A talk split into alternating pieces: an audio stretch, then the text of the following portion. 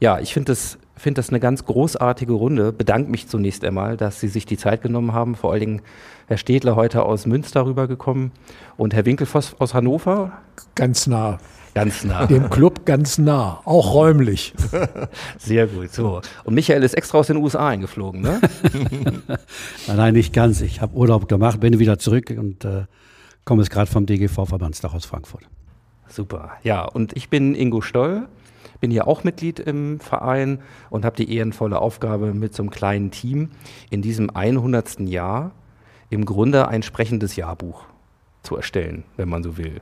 Und wir wollen jetzt, äh, das wäre so meine Idee, tatsächlich versuchen, mal einen kleinen Bogen zu schlagen. Und zwar von den Anfängen hier sozusagen, soweit eben noch bekannt, begleitet, äh, das werden wir gleich sehen, durch die verschiedenen Entwicklungsphasen auch dieses Platzes. Wir wollen natürlich ein bisschen was hören, auch über ja, das Profil, die Handschrift sozusagen, die architektonische Idee dahinter und ähm, ja, ich fände es halt total spannend, auch noch einen kleinen Blick in die Zukunft, also einen kleinen Ausblick vielleicht zu geben. Haben wir auch noch ein paar Fragen, die vielleicht mal ähm, dann ein bisschen Spekulation ermöglichen, wie das dann werden könnte. So. Und deswegen würde ich zunächst mal bitten, einfach auch damit ich einen, einen guten Überblick habe, wenn Sie sich vielleicht selber nochmal so ganz kurz vorstellen und vor allen Dingen mir auch nochmal ähm, vermitteln, seit wann Sie diesen Platz schon kennen ähm, oder in welcher Funktion ähm, oder auch sozusagen Mitgestaltung Sie hier beim Platz beteiligt waren. Und äh, ja, Sie hatten die weiteste Anreise, insofern gebührt Ihnen vielleicht die erste Runde. Herr Städtler, vielleicht ähm, mögen Sie mal ein bisschen Einblick geben. Ja, mein Name ist Christoph Städtler, ich komme aus Münster. Ich bin gelernter Betriebswirt, habe also Diplomkaufmann, äh, mein Studium abgeschlossen, äh, habe dann acht Jahre in der Deutschen Bank gearbeitet, war aber immer schon sehr an Golfplatzarchitektur interessiert. Das hat sich dann, äh, durch Zufall hat sich das dann so ergeben, dass ich 1974 bei der Weltmeisterschaft in der Dominikanischen Republik einen Platz kennengelernt hatte von einem amerikanischen Architekten, der nannte sich, der heißt Pete Dye, der ist berühmt berüchtigt für seine schwierigen Plätze. Man sagt auch, er ist ein äh, äh, Sadist, der, den Spielern, die Spieler müssen alle Masochisten sein, die auf seinen Plätzen spielen. Die kommen dann einmal und nie wieder, aber haben sich das dann äh, mit, mit, Begeisterung mal angetan, um das kennenzulernen.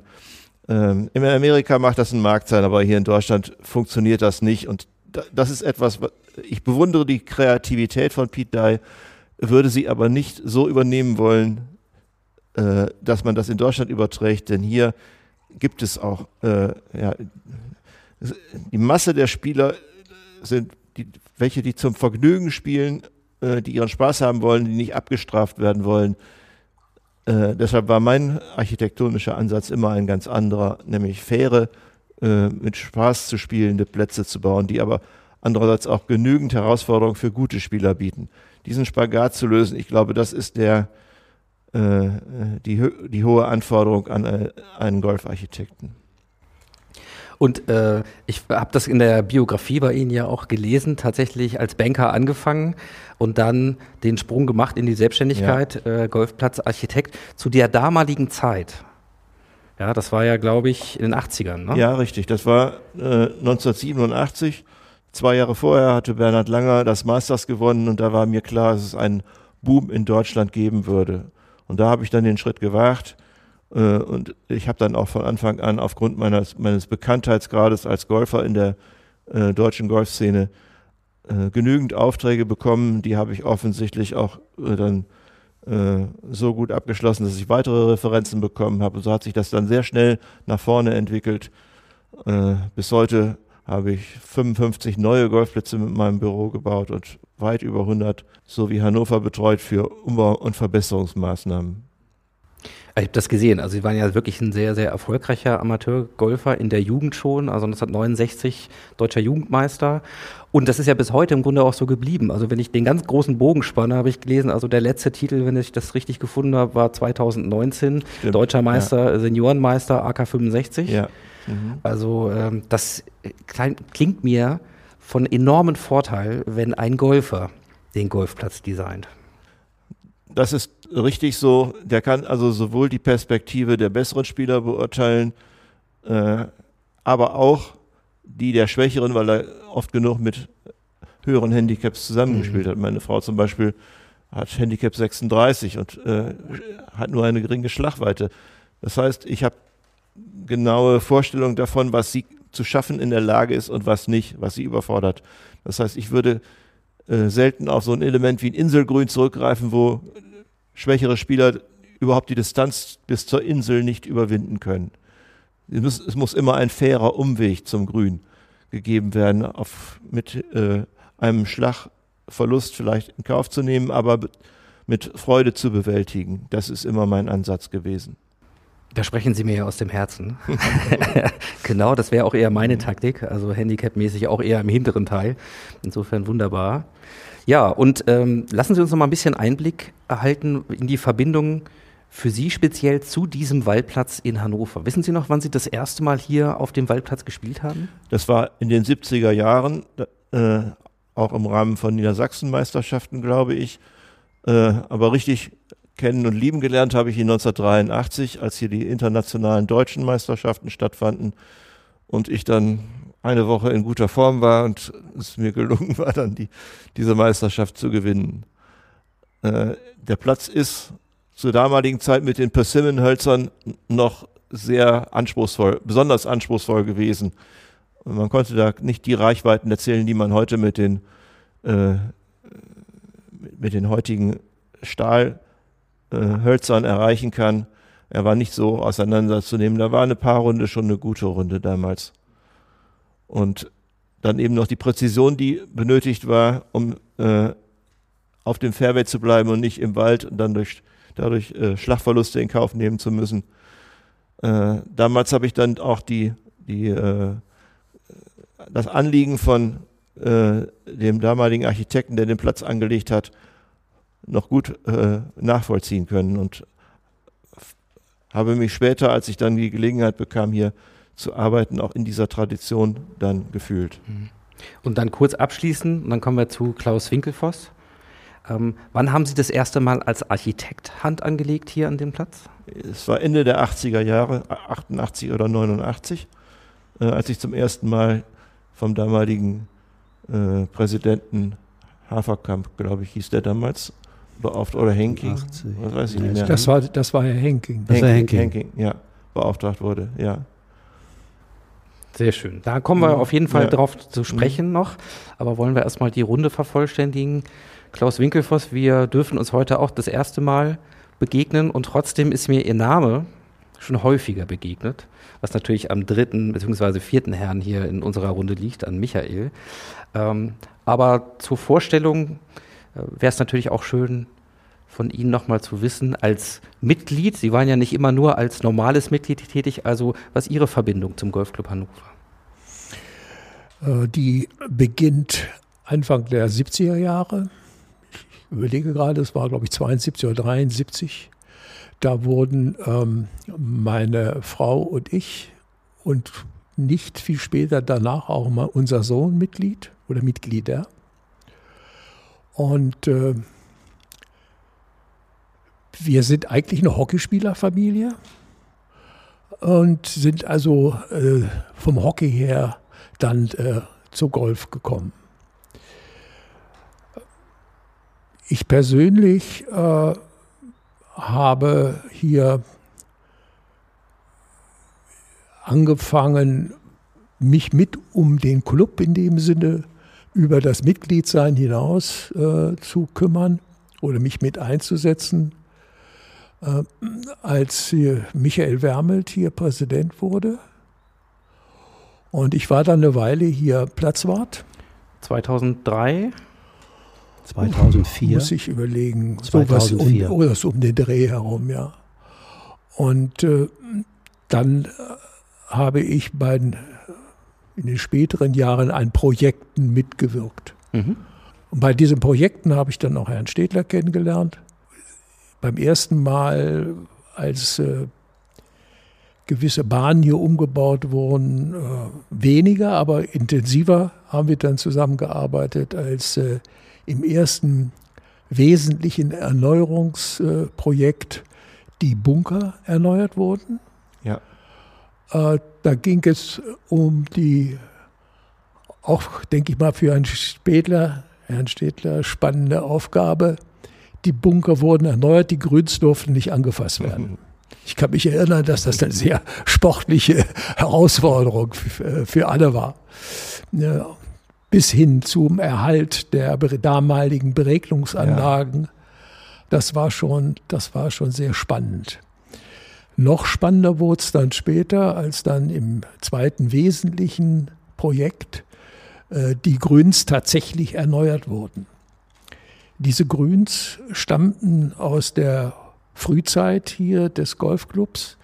Sie sind immer mal ansatzweise äh, renoviert worden. Es ist auch mal hier und da ein neues Grün gebaut worden. Aber grundsätzlich eben nie. Und das war immer äh, über mehrere Präsidentschaften hinweg das Projekt, wir brauchen neue Grüns. Und äh, dank Michael Wermelt, den ich äh, auch sagen muss, äh, großer Dank, dass äh, du das realisiert hast. Das war wirklich fällig und das war auch sehr mutig, das Projekt anzugehen. Mutig äh, in mehrfacher Beziehung, also erst einmal natürlich auch finanziell. Äh, das ist ja ein Projekt dann geworden, das Herr Städtler, ich erinnere mich, das hat also etwas mehr über, also ungefähr 1,2 Millionen gekostet. Aber das war auch deswegen sehr anspruchsvoll und sportlich, weil das alles bei laufendem Betrieb geschehen ist. Ja.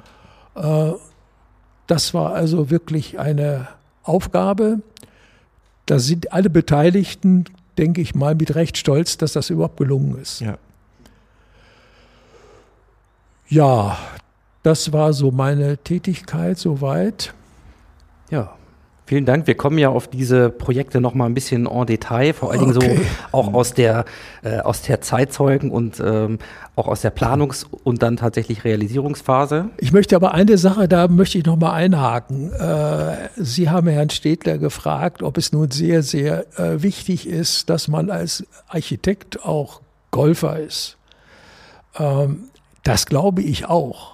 Aber es gibt auch sehr negative Beispiele wo also Golfer, zum Teil auch ganz ordentliche Golfer, sich als Architekten versucht haben und wo das gnadenlos in die Hose gegangen ist. Mhm. Also insofern bin ich heute, Herr Städtler, äh, der Meinung, es ist ein Segen und ein Fluch. Äh, ich habe beides erlebt. Das kann ich sehr gut nachvollziehen, aber es hilft tatsächlich, wenn man gut Golf spielen kann. Das heißt noch nicht, dass es dann gut wird aber es hilft sehr und es gibt ganz wenige gute Golfplatzarchitekten auf der Welt, die keine Ahnung vom Golfspiel haben.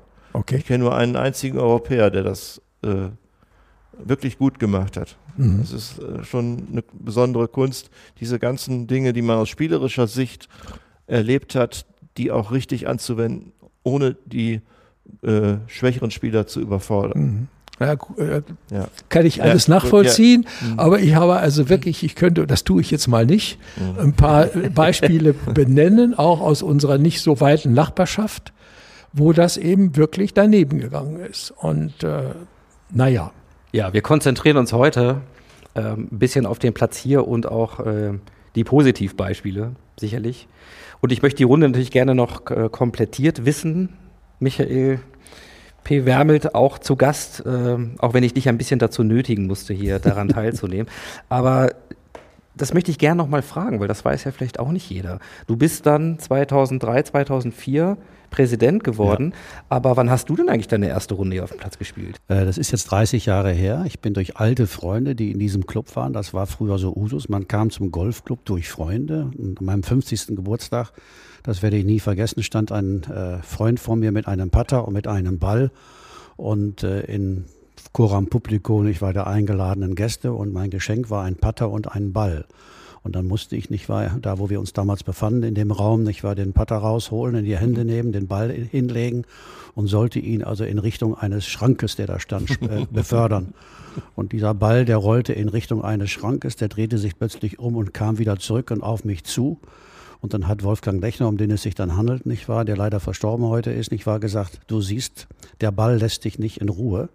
Also ich habe für dich auf der roten Couch, das war damals Usus bei Professor Haferkamp, einen Termin gemacht.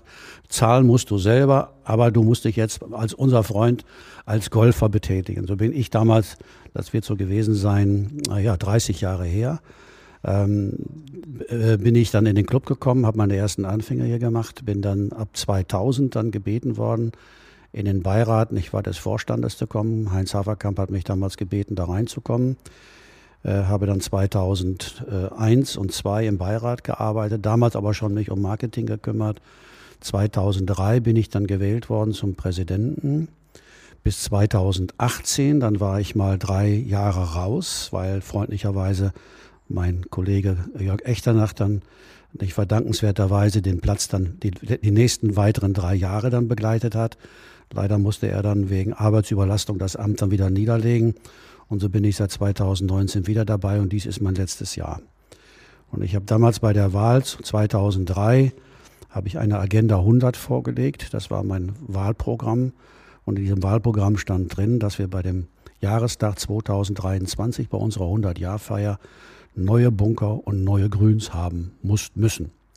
Die Bunker kamen schneller als erwartet. Die haben uns quasi überholt. Und Klaus hat mich damals nicht war sehr, sehr damit begleitet, nicht wahr? Und so kam dann ich zu Christoph Städtler. Christoph hat uns dann begleitet und ich muss sagen, ich fühle mich geehrt, nicht wahr, in dieser Runde von sehr talentierten Golfern mich bewegen zu können, denn ich bin leider oder Gott sei Dank leidenschaftlich, aber doch leider untalentiert, was das Golf angeht.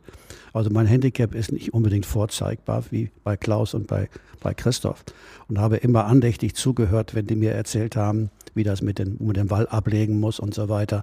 Ich habe davon gelernt, aber ich muss auch ehrlicherweise sagen, ich kann es bis heute noch nicht immer unbedingt umsetzen. aber ich freue mich einfach nicht, weil dass ich heute an meiner Seite hier die beiden haben, die eigentlich mit mir den Platz in den letzten 20 Jahren wirklich hier in der, der ganzen Konsequenz, so wie er sich heute darstellt, von A bis Z nicht wahr darstellt. Wir haben viele, viele Diskussionen geführt. Die waren auch teilweise kontrovers, aber immer freundschaftlich. Und äh, Klaus Winkelfoss, den ich eigentlich nicht kannte, und Christoph Städtler, den ich eigentlich auch nicht kannte, darf ich heute voller Stolz sagen, wir sind dadurch Freunde geworden über die Jahre. Und äh, es war nie Konkurrenzneid, es war eigentlich immer nur für die Sache, für den ja. Club, für den Golfclub Hannover. Wir alle drei waren nicht wichtig, sondern der Platz war wichtig. Mhm. Ja. Ja, dann lassen Sie uns doch, wenn Sie erlauben, mal ein bisschen beim Erbe anfangen, was Sie drei ja alle übernommen haben, weil zu dem Zeitpunkt, wo Sie hier mit dem Club in Kontakt kamen, in den unterschiedlichen Rollen, gab es ja den Platz hier schon. Das heißt, 1952 äh, wurde hier in der Garbsener Schweiz eröffnet, ein Neunlochplatz, äh, der hier zur Verfügung stand. Dieser Neunlochplatz stammt von einem Architekten, welcher Ausbildung der als zum Architekten oder welchen Werdegang er da hatte, weiß ich nicht. Auf jeden Fall Herr Gärtner hat diesen neuen Nochplatz nach dem Krieg hier äh, gebaut und erst später ist dann daraus ein 18-Loch-Platz geworden durch den von Limburger. Ja, der, die Präsentation, die hier hängt, ist vom Jahre 61. Ja. Das heißt, die erste Präsentation von Herrn Gärtner datiert 51 oder 52, wenn ich das richtig weiß. 52. 52 und von Limburger ist 61. Also hat man sich quasi schon, ich sag mal, äh, fast zehn Jahre später schon mit der Erweiterung hier befasst. Ja. Und wenn Sie da drüben, was an der Wand hängt, nicht weil die pastellfarbenen Präsentationen sehen, dann sehen Sie eigentlich den Unterschied dieser beiden äh, Plätze. Äh, das war einfach so, dass äh, die Clubmitglieder nach dem Krieg so schnell wie möglich wieder an den Ball kommen wollten. Und haben sich dann entschlossen, diesen neuen Lochplatz hier äh, zu bauen. Vermutlich nicht mit der Aussicht, das sehr bald schon erweitern zu können. Die waren heilfroh, dass sie überhaupt mal wieder Golf spielen konnten. Wann der Platz tatsächlich erstmalig bespielt wurde, geht, kann man sicherlich in unseren Annalen herausfinden, weiß ich jetzt nicht zu sagen. Weiß ich nicht. Ich denke Ende der 60er Jahre, genau weiß ich es ja. auch nicht. Mhm. Ja. Und es ist dann eine Erweiterungsschritt von 9 auf 18 Loch gewesen? Richtig. Ja. Okay. Zwei Väter, also wenn man so will, äh, ja. dieses Waldplatzes. Herr Städtler äh, war dann der dritte. Genau, so. Und äh, da, das Baby hat drei Väter sozusagen. Genau. Ich bleibe noch mal ganz kurz in, ja, in, in einer ja absoluten Besonderheit, die dieser Platz natürlich auch hat, ja, weit über die Republik hinaus. Nämlich er ist geteilt äh, durch eine sechsspurige Autobahn. Herr Winkelfoss, Sie haben ja schon angedeutet, da hat man sich damals, als man das erstmals wahrscheinlich angelegt hat, nicht so wirklich Gedanken gemacht, dass man damit nochmal Lösungen finden muss? Ich glaube, man hat äh, das gar nicht, diesen, diesen 18-Loch-Platz hat man zu Beginn wirklich nicht gesehen. Äh, denn der Bestand, der ursprüngliche Bestand äh, des Clubs war ja im Zusammenhang mit einem neuen Lochplatz in der Pferderennbahn in der alten Bult in Hannover.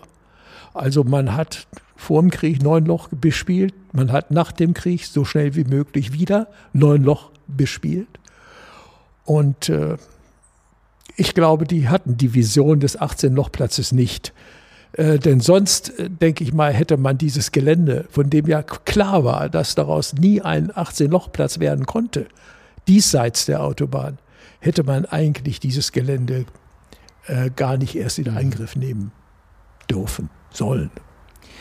In dieser Runde, was ist Ihnen denn noch bekannt über diese Phase in den 60ern, über diese Konzepte und Überlegungen der Erweiterung dann unter Bernhard von Limburger auf 18 Loch. Das Erbe, was Sie ja quasi dann übernommen haben. Also das ist ja schon auch eine spannende Zeit und diese Konstruktion mit der einzigen, ja, im, im Privatbesitz eines Golfclubs befindlichen Fußgängerbrücke über eine Autobahn ist ja ein, ein Kuriosum.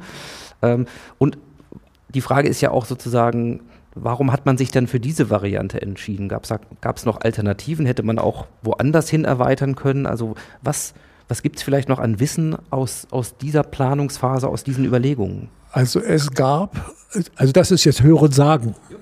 Äh, es gab wohl mal die Möglichkeit, dieses Gelände am Blauen See zu kaufen. Dann hätte man vielleicht äh, unter Einbezug des jetzigen Campingplatzgeländes und zwischen dem Blauen See und der Leine den 18-Loch-Platz auf dieser Seite hingekriegt. Das kann Herr Städtler viel besser beurteilen. Weiß, Aber wie egal wie rum, man hat, diese Chance, man hat diese Chance nicht wahrgenommen. Ja. Ich bedauere das sehr. Nur man muss ja sowas auch immer in seiner Zeit verstehen. Äh, und ob damals auch die finanziellen Möglichkeiten bestanden, das zu erwerben, weiß ich nicht. Aber das hat es mal gegeben. Daraus mhm. ist dann eben ein Badesee geworden, der es eigentlich auch immer war. Aber auch der Campingplatz äh, hat sich entwickelt und äh, dann gab es eigentlich nur noch die Möglichkeit, entweder hier bleiben auf dieser Seite mit neun Loch oder über die Autobahn gehen. Anderes Gelände gibt es nicht. War das für Sie noch ein Thema oder einfach schlichtweg eine Begebenheit? Es war gegeben. Man kann nur so planen, welches Gelände man zur Verfügung bekommt. Mhm. Und damals war offenbar das Waldgrundstück nördlich der Autobahn leichter zu bekommen als die Flächen zwischen dem jetzigen Golfplatz und der Leine. Dazu, dazu muss man aber äh, Folgendes auch, vielleicht äh, sollte man Folgendes wissen. Ähm, man hat sich damals nicht getraut, äh, Golfplatz bautechnisch, sag ich mal, in die Leineniederung äh, zu gehen. Man hat immer gesagt, das ist Überflutungsgebiet der Leine, äh, das ist ungeeignet als Gelände der Erweiterung. Also diesen Gedanken hat man immer eigentlich nicht verfolgt. Erst später haben wir drei, äh, Präsident Wermelt, Herr Stedler und äh, die Leute hier im Club, die äh, sich hier äh, um den Golfplatz mit kümmerten, äh, erwogen, diesen Platz tatsächlich auf 18 Loch zu erweitern und unter Einbezug der Leineniederung. Mhm. es gibt auch einen Entwurf von Herrn ja. Stedler. Ne? Ja, aus 2016. Aus 16 äh, der sehr wohl zeigt, dass das möglich gewesen wäre. Es wäre äh, für mich heute aus heutiger Sicht die äh, Königslösung gewesen, auf dieser Seite 18 Loch Platz zu sein und die sechs Loch auf der anderen Straße, auf der anderen Seite der Autobahn in Verbindung mit der Brücke weiterhin zu betreiben möglicherweise auf neun Loch zu erweitern. Dann hätte man 27 Loch gehabt mit all den drei mal neun, mit all den Möglichkeiten, die man dann hat, äh, Veranstaltungen äh, durchzuführen, den Mietern, Mitgliedern trotzdem Spielmöglichkeiten zu bieten, äh, gewisse Bahnen rauszunehmen zur Pflege und, und, und, und, und. Das ist gescheitert und deswegen haben wir leider, Herr Stedler, äh, Michael, dieses Projekt nicht verfolgt, weil eben das ein FFH-Schutzgebiet äh, ist. Äh, das könnte Herr Stedler, was das dann bedeutet, besser Das hat erläutern. einen sehr hohen naturschutzrechtlichen Rang. FFH bedeutet Flora, Fauna, Habitat.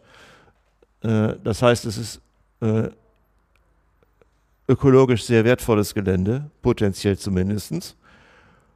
Und da äh, eine, Genehmigungsplanung durchzubekommen, ist fast, fast nicht möglich.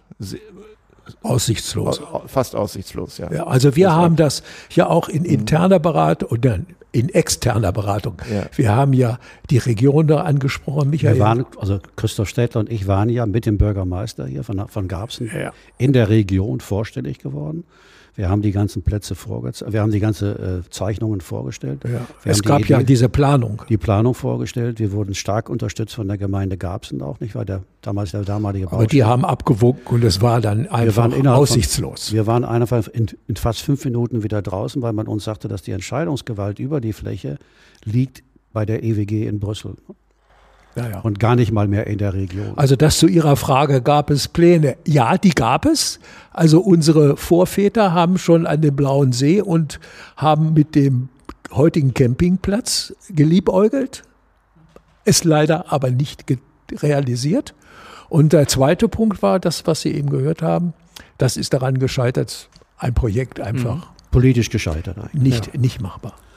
Aber ich habe auch mit Heinz Haverkamp, der ja noch mein Vorgänger war, ich war immer wieder hinterfragt, ich war, äh, kannst du mir die Historie ein bisschen erklären des Clubs? Weil wir haben eigentlich nicht vieles Schriftliches. Wir haben Bildermaterial, aber wir haben eigentlich nicht ein klassisches Archiv, wo Dinge festgehalten sind, sondern wir leben sehr viel vom Hörensagen, von Übertragung über Generationen. Und was ich daraus entnommen habe damals, wie gesagt, das ist wissenschaftlich nicht fundiert, aber das ist sicherlich, das ist so die Geschichte, die hier, die, die mir erzählt wurde, dass äh, man erst mit dem neuen Lochplatz hier ankam. Unter anderem war auch der, der damalige englische Stadtkommandant nicht war, war also hier nicht war stark mit beschäftigt. Aber es gab dann wohl eine, eine Geschichte in der deutschen äh, Golfszene, nicht wahr, dass St. Andrews dann der Bestimmer der Golfregeln wurde weltweit. Und dass man, wenn man einen Champions-Platz haben wollte, Championship-Platz haben wollte, dann musste man 18 Löcher haben. Und diese 18 Löcher, die waren hier nicht gegeben. Und deswegen kam man dann in die Bewegung in dem Club hier von den damaligen Präsidenten, nicht wahr, um eine 18-Loch-Anlage ähm, um, also umzusetzen, um einen Championship-Platz, nicht wahr, auch zu bekommen. Denn man muss auch bedenken, wir waren der einzigste Golfclub damals in der gesamten Region Hannover. Als ich anfing, 1973 war es, hier Golf zu spielen, gab es nur einen einzigen 18-Loch-Platz, ja. das war der hier. Ja. Und in Ellershausen, heute Burgdorfer, also Burgdorfer Golfclub in Ellershausen, die waren gerade mit neun Löchern gestartet. Und äh, heute, glaube ich, sind wir hier 15 oder 16 Clubs. Ja, in der weiteren Region, in, ja. In und mhm. um Hannover. Ja. Ja, da sieht man, äh, welche Entwicklung das, das Golf genommen hat. Bernhard Langer hat es 1985 angestoßen, als er das Masters gewonnen hat. Und in den 80er und 90er Jahren hat es einen regelrechten Golfboom gegeben. Da konnte man praktisch irgendwo einen Golfplatz bauen, da kriegte man die Mitglieder im Laufe der Zeit. Das hat sich heute inzwischen sehr stark gewandelt. Also es gibt keinen äh, Angebotsmarkt mehr. Jetzt ist das mehr zum Nachfragermarkt geworden, dadurch, dass die bestehenden Clubs in einer Region alle gemeinsam um eine bestimmte Zahl von Mitgliedern äh, sich bemühen müssen. Dann äh, erlauben Sie mir mal ein bisschen zu springen und zwar in Ihre aktive Gestaltung und Mitwirkung hier am Platz. Was ich spannend fände, äh, gerade von Ihnen, Herr Städtler, als, als Architekt, der dieses Erbe übernommen hat und wir reden über einen Club, mit 100 Jahren Tradition und ja immerhin einen Platz auch schon mit über 70 Jahren Tradition. Und jetzt meine ich diese 18-Loch-Anlage äh, und auch sozusagen die Philosophie, das Konzept von Bernhard von Limburger. Was muss man dazu verstehen oder wissen? Was für einen Charakter hat dieser Platz aus architektonischer Sicht?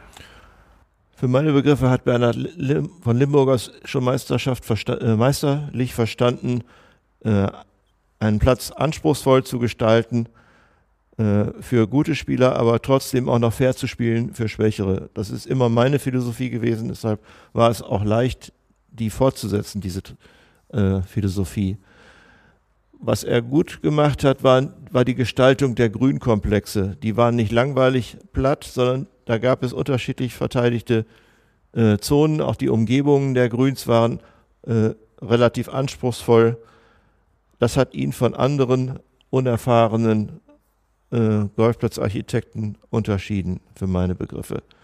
Es war aber auch keine Überforderung, aber es war ausreichend äh, anspruchsvoll gestaltet, damit gute Spieler sich genügend herausgefordert fühlten. Und die Lage der Bunker hat sich im Laufe der Zeit ein bisschen geändert. Äh, gerade die, der Fairway-Bunker durch die höhere Fluchweite der Bälle mussten wir da gewisse Änderungen vornehmen, damit es äh, interessant genug wurde. Auch an, an, den Grüns, da haben wir eigentlich nicht groß etwas geändert. Die meisten Gold, äh, Sandbunker haben wir dort gelassen, wo sie waren. Wir haben sie nur von der Form her und von der Funktionalität her verbessert. Mhm. Gibt es noch Dinge an diesem Platz, an denen jemand, der sich mit von Limburger beschäftigen würde, hier erkennt, das ist seine Handschrift, das ist ein in, in der ursprünglichen Gestaltung, das ist ein von Limburger Platz. Gibt es sowas? Einzelne Features würde ich sagen, nein. Es ist so, dass das ganze Ensemble als Limburgers Handschrift vielleicht zu erkennen ist. Wobei man dazu sagen muss, er hat keine ausdrückliche Handschrift gehabt mit erkennbaren, wiederholbaren Eigenschaften, äh, die auf allen seinen Plätzen äh, vorzufinden sind, wie zum Beispiel ein Pete Dye, den ich vorhin schon mal erwähnt habe, viel mit den äh, Holzplanken gearbeitet hat zur Abstützung der Bunkerwände oder der Abschläge. Äh, solche erkennbaren Merkmale hat er nicht gehabt. Er war Traditionalist und hat es einfach mit der Natur versucht. Und das habe ich versucht aufzugreifen. Mhm. Ja, dann schauen wir doch vielleicht mal an tatsächlich diese diese erste Veränderung, diese erste aktive Umbaumaßnahme, das waren ja 2005, 2006, glaube ich, die ja. Erneuerung der Bunkeranlagen. Lassen Sie uns mal ein bisschen Einblick bekommen, nochmal in den Grund und wie muss man sich dieses Projekt damals vorstellen? Worum ging es? Was waren die Anlässe, Herausforderungen? Also ich bin 2003 Präsident geworden im Monat März und im August passierte das mit den Bunkern. Dann haben wir damals von England jemanden kommen lassen, nicht wahr, der das Ganze eruiert hat. Und die haben uns dann gezeigt, dass die grünen Kanten, da wo die Bunker sind eigentlich, er hat dann also Pfähle genommen, hat die oben reingetan und die sausten dann durch und hat uns dafür gewarnt und hat gesagt, es ist nur nicht eine grüne Oberfläche, es sind auch die Befestigungskanten zu den Bunkern. Die Bunker brechen ihnen weg. Das war damals die Kernaussage ja, der ja. Englischen. Richtig. Und das ist eben so gewesen. Die Tragik ist, dass solche Bunker die Tendenz haben, immer größer zu werden. Ja. Äh, man, äh, die, die, die Bunkerränder erodieren. Äh, und die einfachste Möglichkeit, die Erosion äh, zu beseitigen, ist, indem ich die Bunkerkanten immer weiter absteche. Wenn ich sie absteche, vergrößere ich die Bunker. Und sie kriegen auch äh, von den Konturen her, werden sie, werden sie einfach, leiden sie. Und das andere ist, dass eben durch die, auch durch die, die Spiel, den Spielanspruch die Bunker zum Teil einfach nicht mehr in den Positionen waren, äh, wo sie hingehören, spieltechnisch. Auch das müsste besser Herr Städtler erläutern. Die Bunker haben im Laufe der Zeit ihre Funktionalität verloren, ihre äußere Form, äh, ihre Ästhetik. Sie sahen einfach nicht mehr äh, gut genug aus für einen äh, Platz, der hohe Ansprüche an sich selbst, an die eigene Qualität erhebt. Und es war einfach nötig, sie sowohl funktionell als auch ästhetisch äh, auszubessern. Sie sind mehr oder weniger an den alten Plätzen geblieben, zumindest was die Grünbunker betrifft, aber sie haben eine schönere Form bekommen. Sie sind wieder visuell von dem Standpunkt der Spieler aus besser im Blick. ihre Kontur ist äh, wiederhergestellt worden. Und es hat ein, ein englischer Shaper, Mr. Scott, äh, Mr. William Scott, äh, gemacht, der wirklich große Erfahrung damit hat. Ein, ein Unikum, äh, der das für den war 100 Prozent nicht genug. Und das war I only speak to the president. also ähm, jetzt muss ich aber doch auch noch, warum haben wir das getan? Es kommt noch ein wesentlicher Punkt hinzu, die Erosion der Bunkerkanten, Ränder. Die ist auch deswegen eingetreten, weil wir keine entsprechende Beregnung, kein Wasser ja. an die Ränder kriegten. Und wo kein Wasser ist, ist auch kein Wachstum. Und das bedeutet, wir haben hier in dem Zusammenhang nicht nur die Bunker erneuert, sondern wir haben die Bewässerungsanlage auch mit erneuert, um diese Bunker dann auch dauerhaft äh, so halten zu können. Klaus spricht das und gerade das ist an. Auch, und das war eigentlich, das ja. war eigentlich, wenn ich jetzt in meine Erinnerung krame, das war einer der ganz wesentlichen Punkte, weil wir gesagt haben, es nutzt jetzt nichts, die Bunker wieder schön zu machen, wenn wir sie mangels Wasser nicht halten können. Genau. Also Scott stand auch plötzlich hier vom Schalter. Ich war leider gerade mal äh, weg. Da wurde ich angerufen, dass Mr. Scott sich weigerte, weiterzumachen. Wir haben auf der Bahn 17, Klaus kennt das, diesen Fairway-Bunker, der vor dem Grün eigentlich liegt. Mhm. Und der war total verlandet und versandet damals. Und den haben wir natürlich mit der ganzen Neubau der Grüns, nicht wahr, mit auch, nicht wahr, neu, wieder neu geschaffen. Und er hatte keine Berechnungseinheit. Es gab also keinen Sprengler an diesem Bunker. Und er hat gesagt, Mr. Scott sah sich, war von Beruf her ein Shaper, wie das auf Englisch heißt, aber er war eigentlich ein Artist, ein Künstler, so wie er sich selber nannte, und hat gesagt, ich gebe meinen Namen nicht dafür her, für diesen Platz, wenn Sie an diesen Bunker nicht. Ich baue eine, Ihnen den Bunker nicht, wenn Sie nicht dafür sorgen, dass Bunker da Wasser nicht hinkommt. Und ich fliege jetzt zurück nach, schlicht. Und ich ja. fliege jetzt zurück nach Birmingham. So war das dann. Ja. Und dann musste ich von Mallorca damals eingreifen und sagen, Sie machen weiter und da kommt ein Regner dahin. Das ist, was Klaus jetzt da andeutet. Und, äh, aber das war das generelle Problem. Aber das war also, das generelle Problem und wir haben dann überall eigentlich in der, in der Nachrüstung dann überall dafür gesorgt, dass wir genügend Wasser auch an allen Bunkern auf der Anlage haben. Mhm. Herr Stedler, äh, helfen Sie mir mal ein bisschen bei der Vorstellung, was so unter der Oberfläche liegt. Also wenn ich einen Golfplatz sehe wie unseren, kann ich alles erfassen, was auf der Oberfläche für mich zu sehen ist, vom Hard Rough, dem Wald bis zu den Grüns. Was ist eigentlich da drunter? Da ist der natürlich anstehende Boden und da ist der Golfclub Hannover sehr gesegnet, indem das Sandboden ist. Der ist äh, insofern gesegnet, weil man keine künstlichen Drainagen dann braucht. Der Boden ist sehr gut wasserdurchlässig und das ist wichtig, denn wenn es, äh, das Wasser sich stauen würde, dann würden die Wurzeln leiden und verfaulen. Das war zum Beispiel der Fall bei den Grüns. Die alten Grüns wurden damals gezielt mit Mutterboden aufgebaut, um eben Feucht, die Feuchte des, durch Regenwasser zu halten damit sie nicht austrockneten. Das war insofern schon richtig, aber mit zunehmendem Spielverkehr wurde eben der Mutterboden sehr stark komprimiert und dadurch dann undurchlässig für das Eindringen von Wasser. Dadurch haben die Gräser gelitten. Das heißt, das war der eigentliche Grund dafür, dass man die Grüns später renovieren musste. Der Sandboden ist das beste Medium, auf dem man Golfplätze aufbauen kann der ist durchlässig, da wachsen die Gräser gut, da kommt Licht und Luft an die Wurzeln heran. Äh, und insofern war es auch sehr wichtig, dass wir dann im Jahre 2019 alle Grüns renoviert haben. In der Anfangszeit äh, des Golfclubs, da spielten vielleicht 100 oder 200 Leute auf dem Platz.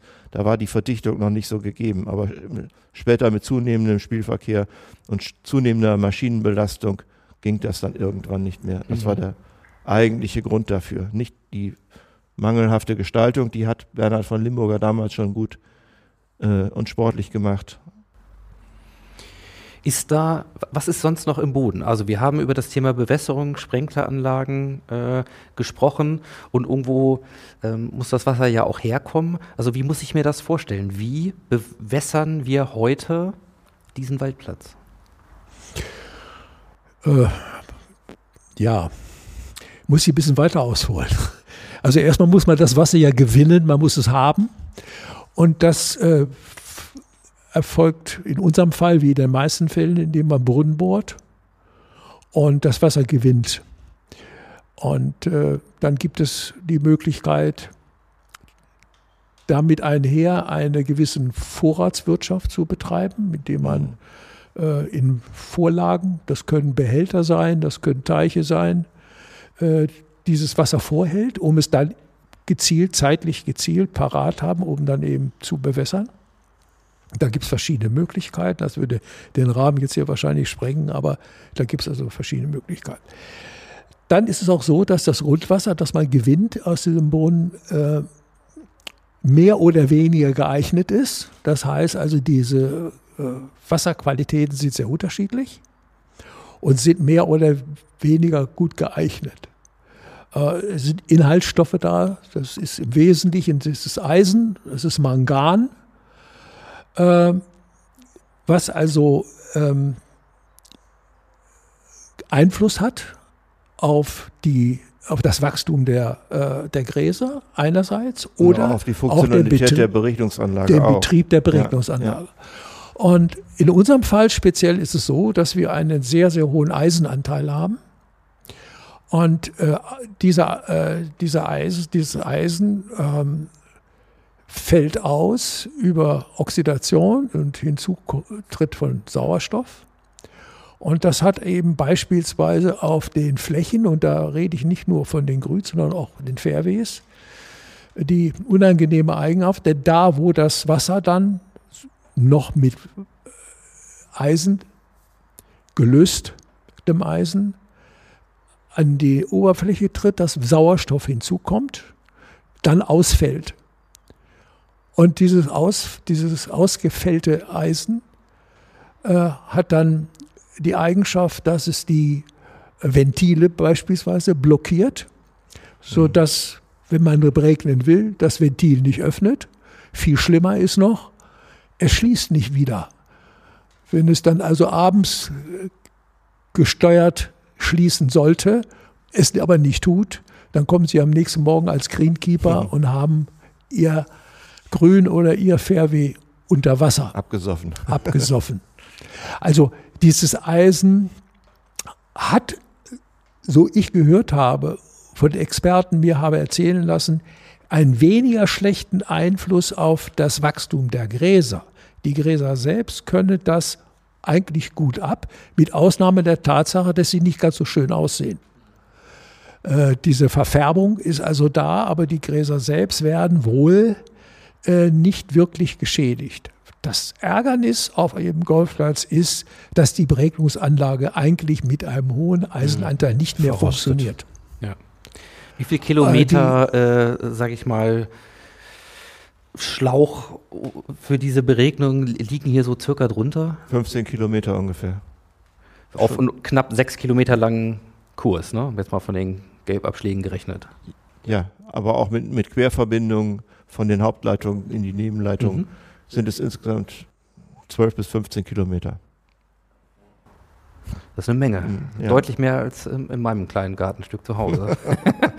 sehr gut. Aber auch sehr essentiell, wie wir ja hier gehört haben. Ich darf da vielleicht noch mal ganz kurz einhaken. Also Klaus und ich haben uns eigentlich während der gesamten Zeit bis zum heutigen Tag eigentlich, äh, war eines der wichtigsten Themen Wasser.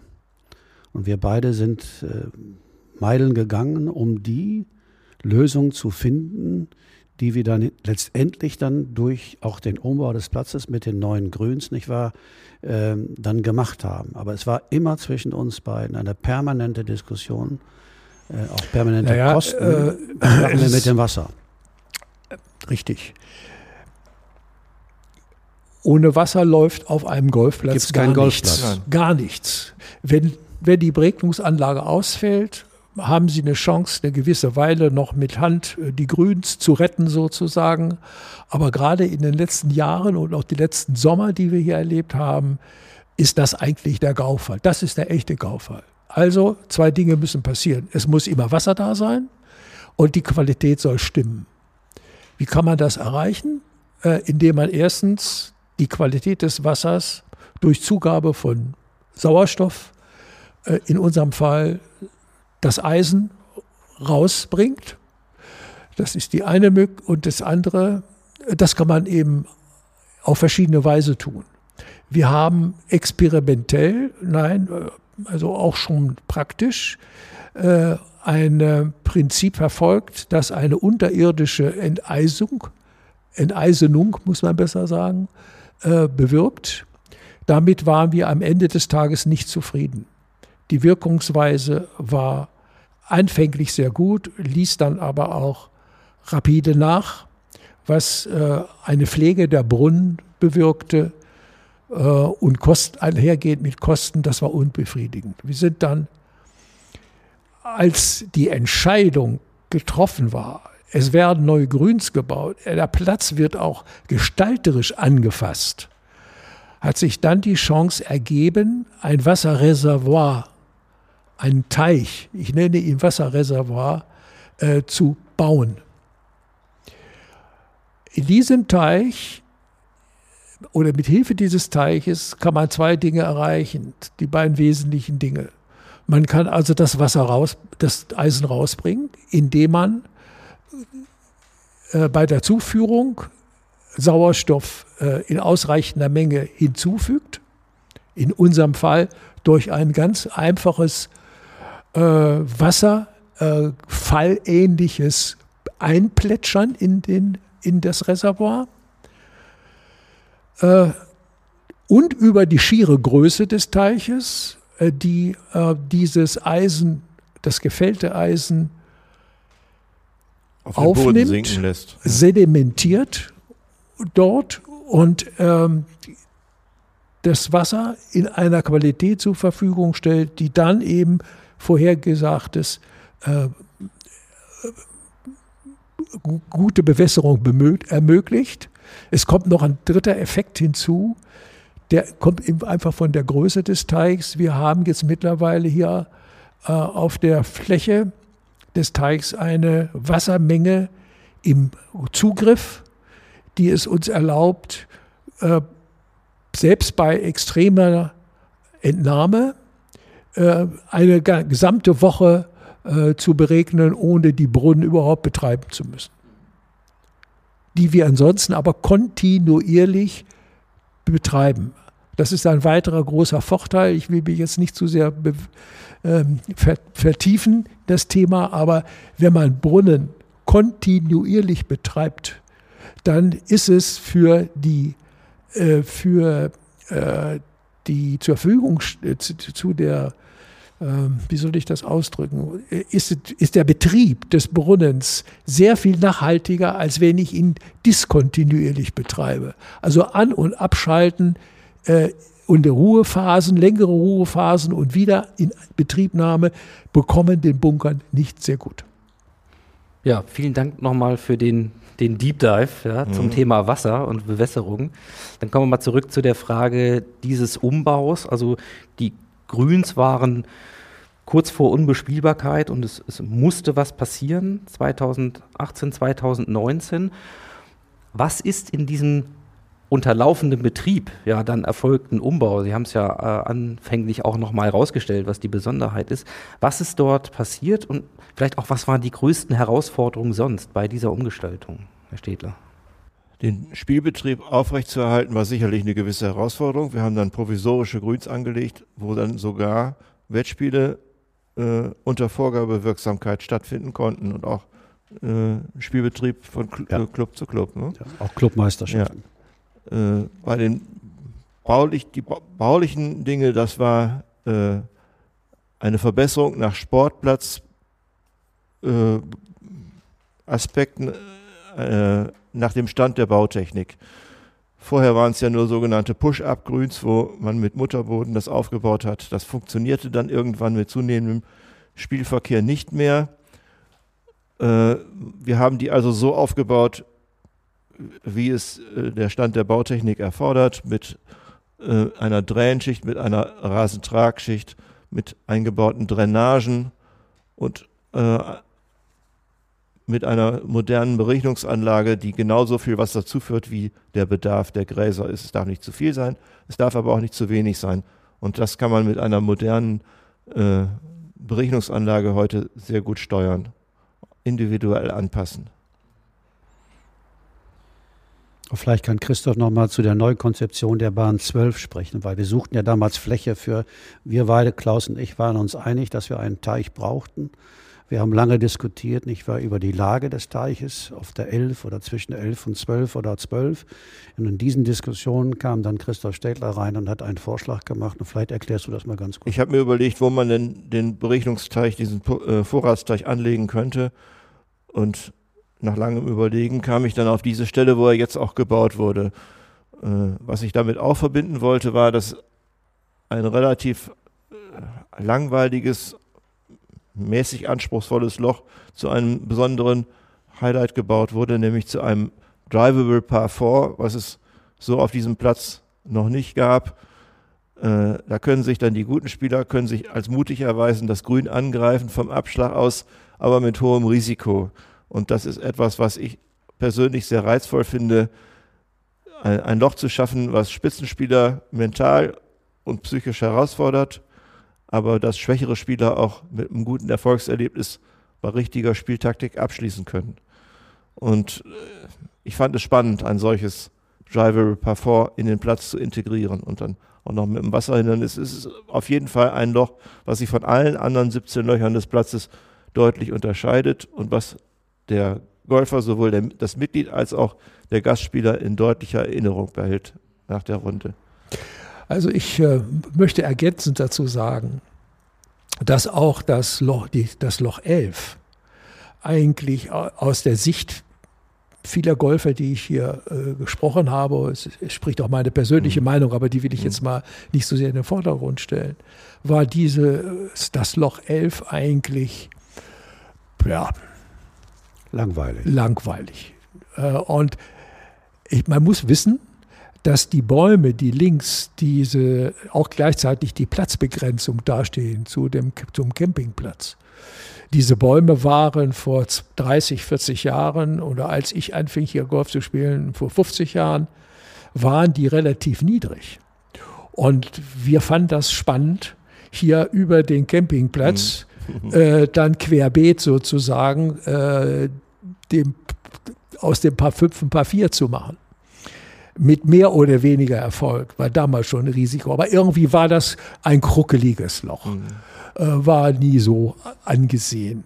Durch die, äh, durch die Umgestaltung jetzt im Zusammenhang mit der 12 finden wir alle, die, und das ist auch so die Mehrheit, man hört ja Clubmitglieder, ne? wie finden Sie das denn oder wie findest du das und so.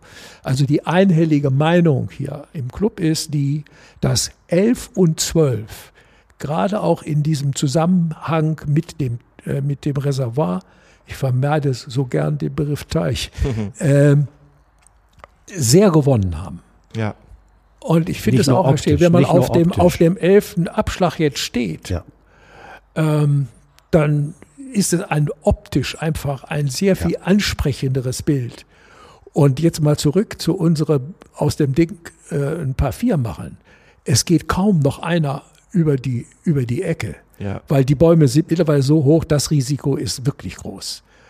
Äh, aber geradeaus mit dem Driver spielen und versuchen dann einen Hook zu spielen, der dann eben noch das Fairway erreicht, ist ein fast noch größeres Risiko. Ja. Macht keiner. Oder ganz wenige.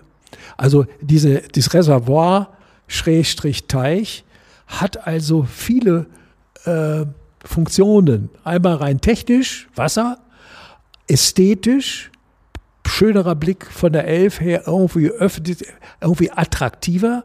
Und dann kommt das hinzu, was Herr Städtler gerade gesagt ja. hat. Die Zwölf hat er nämlich noch einen ganz großen Makel. Das alte Grün, Herr Städtler, der 12, lag sehr dicht links an dem Eichenwald. Und diese Eichen, Eicheln, Laub, Feuchtigkeit, schlechte Belichtung hatte zur Auswirkung, dass dieses Grün immer besonders schlecht war. Ja. ja. Und der damalige Pro, Bill Knowles, Knowles der hat händeringend darum plädiert, dieses Grün von der linken Seite auf die auf rechte die Seite, rechte ja. Seite mhm. zu verlagern, mhm. um die Qualität des Grüns und der Bunkerlandschaft zu verbessern. Daraus ist dann ja was viel Besseres geworden. Aber also das ist ein sehr vielschichtiges Thema. Ich kann mich erinnern, Florian Rischer, deutscher Meister im Jahre 2000. Äh, es ging äh, auf die Bahn 11, es war ein Stechen. Ich kann heute nicht mehr sagen, warum es dann die Bahn 11 war.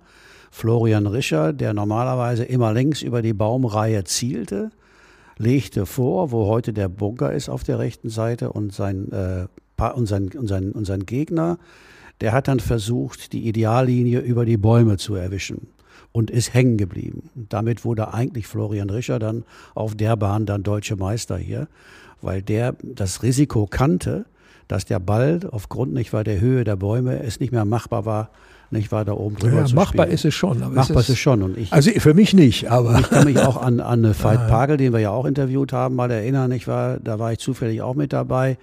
Der hat dann von der Elf, nicht wahr, ich sag mal, den Bunker auf der rechten Seite angespielt und hat dann mit dem nächsten Schlag lag der ein Meter am Stock. Also der hat da, ne, der hat dann die Länge gehabt, um dann die gesamte Bahn, nicht wahr, runterspielen zu können und lag ja, damals, ja.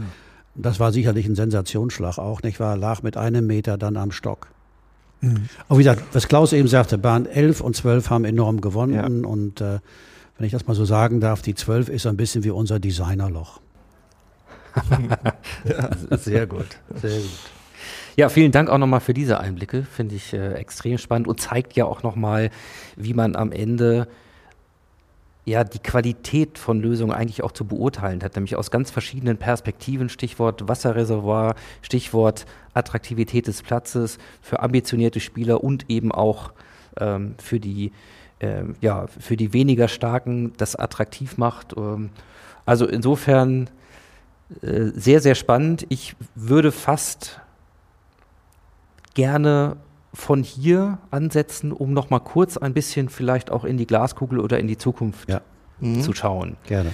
Denn ähm, die Frage, die, die mir so äh, vielleicht erstmal auf, auf der Seele liegt, ist, kann es das sein, dass uns das Thema Autobahn im Sinne von, die wird vielleicht irgendwann noch mal aus irgendwelchen Gründen nicht nur sechsspurig, sondern vielleicht achtspurig ausgebaut oder ähnliches, tatsächlich noch mal mehr Probleme macht, als wir sie jetzt schon hatten damals, ja, und mit der Uranlage und der Entscheidung für dieses Gelände ja auch gar nicht absehbar war. Was, was wäre das? Also das Thema Autobahn äh, hat uns, seitdem ich es hier mache und auch schon davor, immer wieder beschäftigt.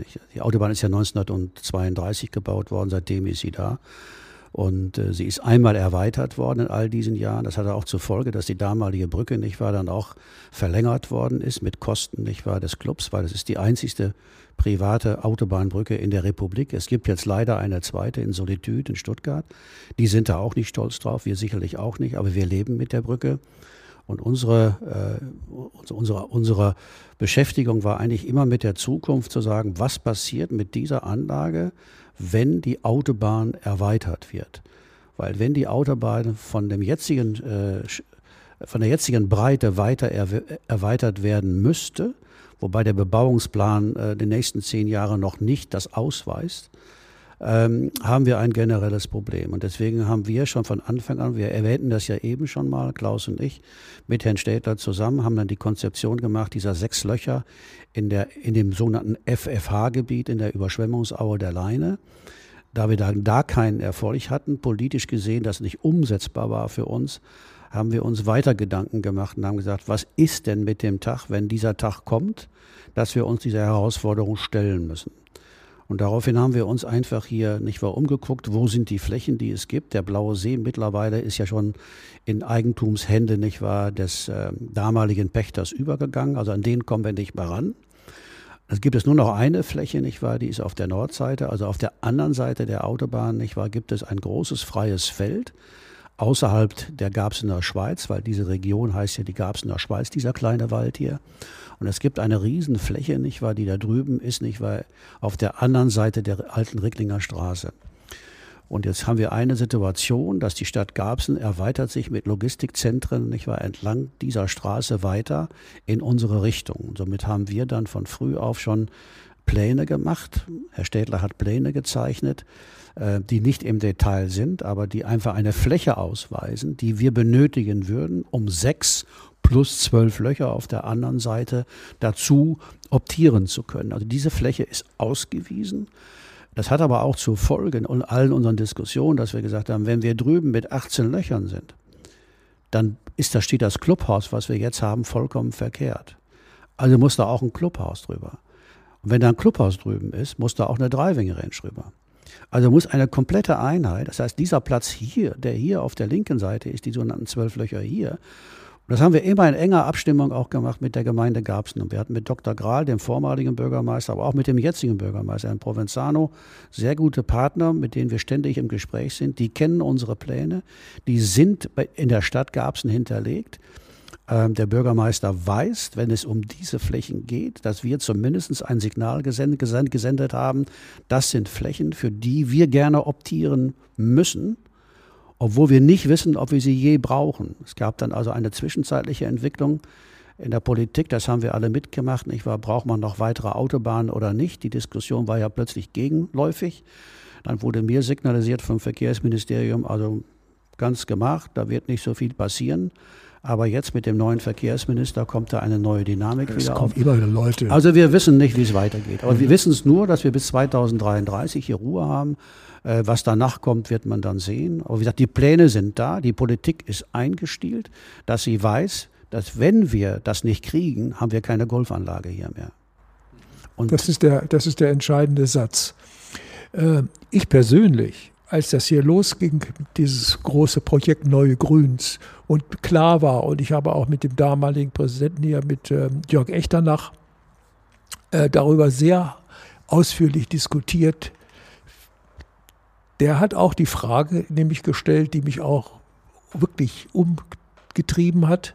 Macht es Sinn, hier 1,5 Millionen, das war das, die, was war die große Hausnummer, das war die große Zahl, zu investieren, wenn in einigen absehbaren Jahren hier die Autobahn erweitert wird. Macht das auch denn noch Sinn? Oder ist es nicht besser, man geht wirklich sehenden Auges diese Erweiterung tatsächlich an und beginnt mal in diese Richtung zu investieren und belässt es damit. Und die Vision war damals, und das ist auch meine Vision, das wird mal wieder ein Neun-Loch-Platzier werden auf dieser Seite. Und wie der dann genutzt wird, ob das jetzt ein Private-Private-Platz ist oder ob es ein öffentlicher Golfplatz ist im Zusammenhang mit äh, Campingplatz und Baden, also Golf in, in dieser Richtung hier zu belassen sozusagen. Und man geht wirklich konsequent auf die andere Seite der Autobahn. Das wird eines Tages so kommen. Davon bin ich persönlich überzeugt. Ich glaube auch, dass diese Autobahn irgendwann erweitert wird und dann ist der Tag da. Und dann ist der Tag da. Um das noch, Entschuldigung, um das jetzt aber zu, den Gedanken zu Ende zu bringen, auch den ich mit Jörg äh, des äh, Echternach auch damals gesagt habe, Mensch, das ist noch so, das ist noch so weit weg. Ja, wenn wir das wirklich für die Vorsehe, für die nächsten Perioden, die Herr Wermelter äh, Michael, du gerade angerichtet, das war ja damals auch schon so ja. im Gespräch, ja. äh, dann verantworten wir also diese Investition äh, in neue Grüns auf dieser Seite. Aber ja. das war tatsächlich, das war, das war eine Diskussion, die ist hier die haben, sehr die haben wir lange geführt und wir haben uns dann für diese Entscheidung nicht war, also haben wir uns dann entschieden.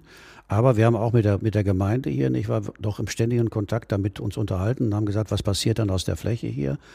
Und wir haben gesagt, nicht wahr, wir haben damals den Begriff eines Bürgerparks kreiert und haben gesagt, um die Gemeinde hinter uns zu kriegen, dass wir also hier ein Garbsen, äh, in Garbsen auch einen Golfclub haben, äh, haben wir versucht, nicht wahr, zu den, also der, der Politik zu erklären, dass sie auch davon, wenn es dann so kommen würde, dass sie uns vertritt mit den Bauern auf der anderen Seite, weil das ist ja nicht unsere Fläche, sondern die Fläche muss ja erstmal ja, gekauft oder gepachtet werden.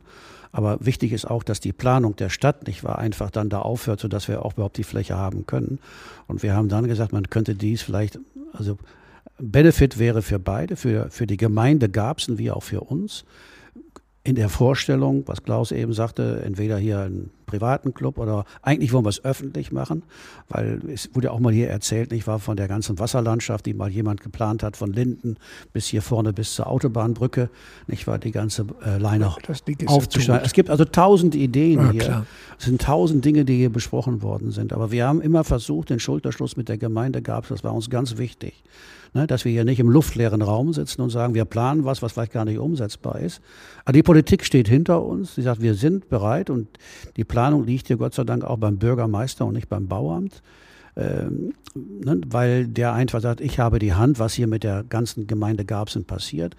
Jetzt bei der Neuwahl sind wir wieder vorstellig geworden, haben das dem neuen Bürgermeister nochmal mit den ganzen Plänen auf den Tisch gelegt, damit es nicht vergessen wird.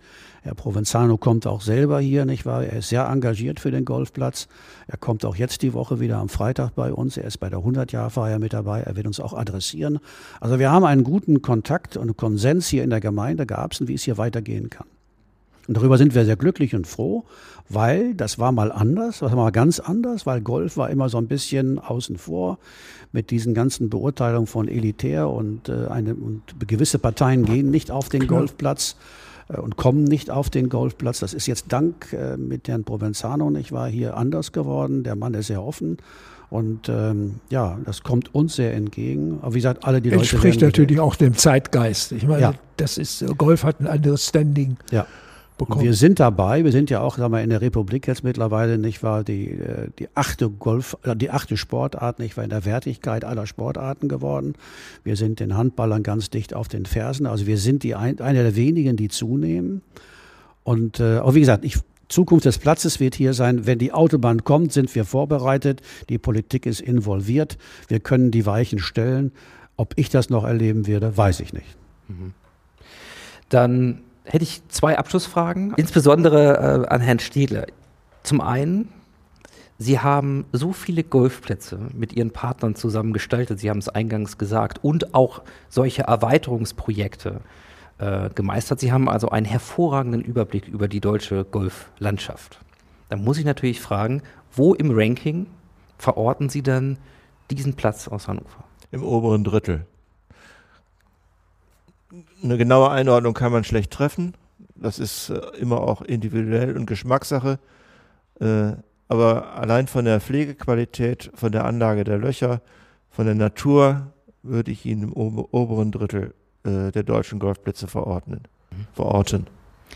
Inwieweit ist die fehlende Länge vielleicht auf einigen Bahnen ein wirkliches Problem aus Ihrer Sicht oder ist es keins? Für mich überhaupt gar nicht. Der Platz hat immer noch die Qualität, dass man darauf Meisterschaften austragen kann. Dafür ist er äh, zu eng, äh, um ihn auseinanderzunehmen, in Anführungszeichen. Er bietet immer noch, was die Amerikaner mit Resistance to Scoring nennen. Und das ist ein entscheidendes Qualitätskriterium eines jeden Golfplatzes. Er ist landschaftlich schön, er ist gut gepflegt, der Club bietet einen hervorragenden Service. Insofern wird er zu Recht unter die, das obere Drittel der oder vielleicht sogar obere 10 Prozent der deutschen Golfplätze eingeordnet. Insbesondere, wenn man auf die Tradition des Golfclub Hannover zurückblickt. Äh, er ist immer wieder, wird er als Austragungsart von deutschen Meisterschaften herangezogen. Das scheint, äh, das deutet ja auch darauf hin, wie hoch äh, der Golfclub beim Deutschen Golfverband als Austragungsort solcher Meisterschaften angesehen ist. Er hat ganz viele deutsche Meister und Meisterinnen gestellt. Äh, das zeigt ja auch, dass die sportliche Beliebtheit äh, bei Spitzengolfern äh, sehr hoch ist. Ich selbst schätze ihn auch sehr, sehr hoch ein. Ist einer meiner Lieblingsplätze. Ich selbst bin nicht mehr so besonders lang jetzt als äh, über 70-Jähriger, aber es macht immer wieder Spaß, diesen Platz zu spielen, gerade weil er eben nicht nur auf Länge angelegt ist. Für mich ist Spielfinesse wichtiger als reine Länge. Länge ist auf die Dauer langweilig. Mhm. Dazu wird es ja auch Gelegenheit geben in diesem 100. Jahr. Also Sie werden ja mit Sicherheit hier auch die eine oder andere Runde gehen, vermute ich. Ich würde mich sehr freuen, ja. ja. Dann abschließend mal angenommen, äh, wir, wir, wir, treffen die Fee, also jetzt alle Rahmenfaktoren, mhm. Geld spielt erstmal keine Rolle. Hätten Sie noch eine Idee für die Zukunft dieses Platzes? Also wenn man sie lassen würde, gäbe es noch eine Idee für den Waldplatz, die Sie gerne hier noch umsetzen würden? Nein, das haben wir alles schon gemacht. Es gibt keine Visionen mehr, wie man ihn noch verbessern kann. Es, meine designerischen Gedanken haben wir umgesetzt, insbesondere mit dem neuen Loch 12. Ja, meine Herren, äh, die Möglichkeit für abschließende letzte Worte, vielleicht Dinge, die ich jetzt nicht angesprochen habe, die Ihnen aber noch wichtig sind, möchte ich Ihnen gerne geben, Herr Winkelfoss, Klaus, ähm, Michael, wenn, wenn ihr noch was habt. Ja, ich würde mich eigentlich gerne bedanken bei Klaus und bei Christoph, nicht wahr, für die ganze Begleitung. Also, Sie sind ja quasi Lebensbegleiter für mich auf dieser Anlage seit vielen Jahren. Und äh, ich glaube, was wir mal so alles im Kopf hatten, was wir hier umsetzen wollten und machen wollten, das haben wir geschafft. Den, meisten, ja. den, größten, den größten Blödsinn haben wir dann ausgespart, würde ich mal meinen. Aber wir haben, Klaus, wir haben sehr Oder viel Qualität. Realisiert. Wir, wir haben sehr, Qualität, sehr viel Qualität geschaffen, muss ich sagen. Und was Christoph sagte, wir haben ja auch, äh, ich sag mal, die deutsche Meisterschaft jetzt nächste Woche vor der Tür. Wir haben eine hohe Wertschätzung im DGV. Ich komme auch gerade vom Verbandstag? Ich bin auch da geehrt worden, musste auf die Bühne für die 100 Jahre. Wurde auch lobend erwähnt, nicht wahr, dass wir die deutsche Lochmeisterschaft nicht wahr, hier bei uns ausrichten. Es kommen hochkarätige Leute aus Deutschland. Der, der Verteidiger der Meisterschaft aus dem letzten Jahr, der aus Süddeutschland kommt, der freut sich auf die Anlage und hat gesagt, ich freue mich auf den Waldplatz. Äh, der kommt auch von einem Waldplatz und sagt, nicht wahr, ich freue mich mal wieder nicht auf einer offenen Wiese, sondern mhm. auf einem Waldplatz, nicht wahr, eine deutsche Lochmeisterschaft äh, ausspielen äh, zu dürfen. Und ich glaube, der wichtigste Satz ist hier, wir haben einen Waldplatz und deswegen haben wir ja auch den Podcast Waldplatzreife getauft. Oder? Ja. Und äh, das Merkmal ist eigentlich hier der Waldplatz. Das macht uns so unique auch in der Region. Und wir sind alle stolz, dass wir GCHler sind seit vielen Jahren und äh, möchte mich bedanken bei Klaus und auch bei Christoph für die für mich hautnahe Begleitung. Ohne die beiden wäre das hier alles nicht möglich gewesen. Und äh, ja, das war eine spannende Zeit für uns und jetzt äh, feiern wir 100 Jahre. Toll. Schön. Dann vielen, vielen Dank äh, für die Zeit, für die Einsichten, für das Engagement und äh, ja, viel Spaß auf der nächsten Runde. Danke. Ingo, danke.